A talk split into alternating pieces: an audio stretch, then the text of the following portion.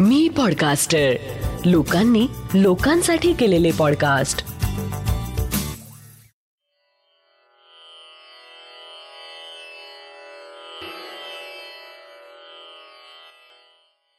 श्री गजानन महाराज की जय. श्री गजानन अनुभव ह्या पॉडकास्टचा आजचा बत्तीसावा भाग आहे. भक्तांचे हितचिंतक गजानन महाराज. जय गजानन. माझा मोठा मुलगा आज एका नामवंत कंपनीत टेस्टिंग डिपार्टमेंटमध्ये चांगल्या हुद्द्यावर काम करतो. पगार तर चांगला आहेच पण त्यापेक्षा आज तो त्याच्या क्षेत्रात चांगलं नाव कमवून आहे. त्याचा अधिकार त्याच्या शब्दाला वजन आहे. वास्तविक पाहता सुरुवातीला त्याला या डिपार्टमेंटमध्ये काम करण्यात अजिबात रुची नव्हती. त्याचा इंटरेस्ट होता डिझायनिंगमध्ये तिथे त्याला काम हवं होतं. खरं सांगायचं तर त्याच्या आवडीचं डिपार्टमेंट तर खूप दूरची गोष्ट पण तो हुशार असला तरी बाजारात असलेल्या मंदीच्या परिस्थितीमुळे त्याला नोकरीच मिळण्याची मुश्किल होती. मला आठवतं तो इसवी सन दोन हजार पाच साली बीई झाला आणि त्याचा नोकरीचा शोध सुरू झाला.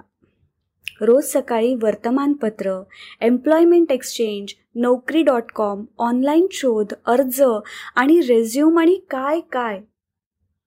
सर्व मार्गांनी प्रयत्नांची पराकाष्ठा केली. पण नोकरी लागण्याचे नाव नाही. असं होत होत दोन हजार सहाचा मार्च उजाडला. एक वर्ष पूर्ण झालं.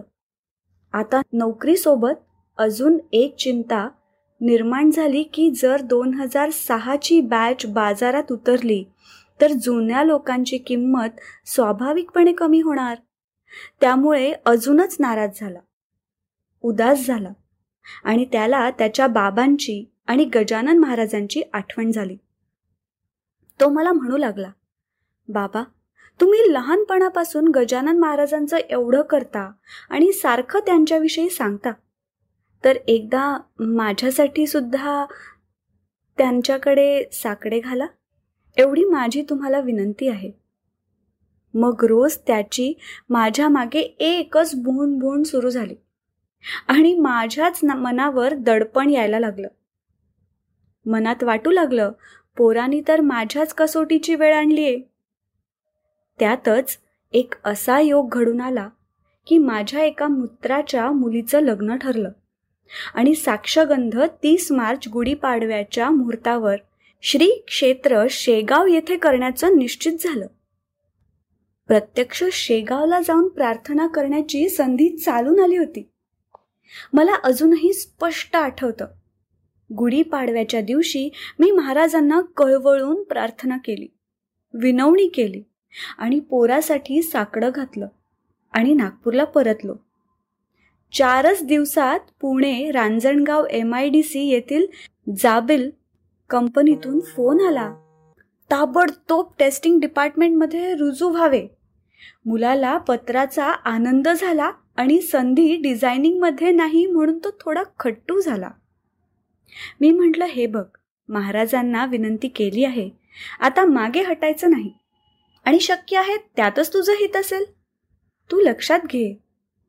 माऊलींनी हरिपाठात म्हटलं आहे मनोमार्गे गेला तो तेथे मुकला हरिपाठी स्थिरावला तो धन्य संतांना आपलं हित जास्त चांगलं समजतं. त्यामुळे आपल्या वाटण्यापेक्षा त्यांच्या म्हणण्याला मान दे. त्यांनी ते ऐकलं आणि पुढे तो सहा एप्रिल दोन हजार सहा रोजी रामनवमीच्या मुहूर्तावर नोकरीवर रुजू झाला.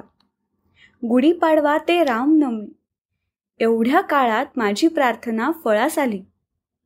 पुढे त्याच्याच बाबतीत महाराज कृपेने एक छान गोष्ट घडली. इसवी सन दोन हजार तेराची ही घटना आहे. त्यावेळी त्यांनी इटॉन कंपनीत नोकरी धरली आणि त्याला कंपनीतर्फे अमेरिकेत पाठवण्याचा निर्णय घेण्यात आला.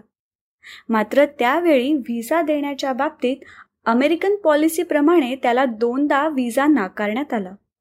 त्यामुळे तिसऱ्यांदा जेव्हा पुन्हा मुलाखतीसाठी मुंबईला जाण्याचं ठरलं त्यावेळी तो दडपणाखाली आला आणि चेहरा पाडून मला म्हणाला बाबा तुम्हाला शेगावला जावं लागतं.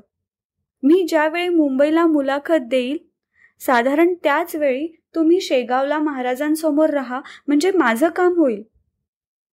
मग काय? मुलगा मुंबईच्या दिशेने रवाना झाला? आणि त्याचे आईबाप शेगावला हजेरी लावण्यासाठी निघाले. तिकडे त्यांची मुलाखत पार पडली आणि इकडे आम्ही मनापासून गजानन महाराजांना प्रार्थना केली. अर्थातच पुढे विसाचे काम यशस्वी झाले आणि तो महाराजांच्या कृपेने अमेरिकेत जाऊन आला आणि महाराजांनीच त्याला निवडून दिलेल्या टेस्टिंग डिपार्टमेंटमध्ये अधिक अनुभव समृद्ध झाला. आता जेव्हा केव्हा त्याला म्हटलं जातं की सर तुमच्या या क्षेत्रातील अधिकाराला सलाम करायलाच हवा. तेव्हा तेव्हा तो मनोमन मान्य करतो की आपलं हित कशात आहे? हे आपल्यापेक्षा गजानन महाराजांनाच जास्त कळतं. शेवटी काय? संत हेच भूमीवर चालते बोलते परमेश्वर. तयांचा आधार ज्यासी मिळे तो मोठा. त्यामुळे संतांचा आधार मिळावा यासाठी प्रार्थना करा आणि संत गजानन महाराजांचं स्मरण करून म्हणा श्री गजानन जय गजानन. श्री गजानन जय गजानन. आत्ता आपण ऐकलात हा अनुभव आहे श्री मोहन वरहाड पांडे नागपूर यांचा. जयंत वेलणकर यांनी शब्दांकित केलेला पौर्णिमा देशपांडे हिच्या आवाजात आणि नचिकेत शिरे प्रस्तुत. श्री गजानन अनुभव ह्या पॉडकास्टचा हा भाग. हा अनुभव तुम्हाला कसा वाटला हे आम्हाला नक्की कळवा. आणि तुमच्याकडे असे काही अनुभव असतील तर ते पण आम्हाला पाठवायला विसरू नका. आपल्या प्रतिक्रिया किंवा अनुभव आमच्यापर्यंत पोहोचवण्यासाठी डॉक्टर जयंत वेलणकर आणि मी पॉडकास्टचे डिटेल्स एपिसोडच्या शो नोट्समध्ये दिले आहेत. दर गुरुवारी नवीन अनुभव ऐकण्यासाठी मी पॉडकास्टरच्या यूट्यूब चॅनलला लाईक आणि सबस्क्राईब करा. आणि मी पॉडकास्टरचे इतरही पॉडकास्ट नक्की ऐका. लवकरच भेटूया पुढच्या गुरुवारी एका नवीन अनुभवासोबत. तोपर्यंत श्री गजानन जय गजानन.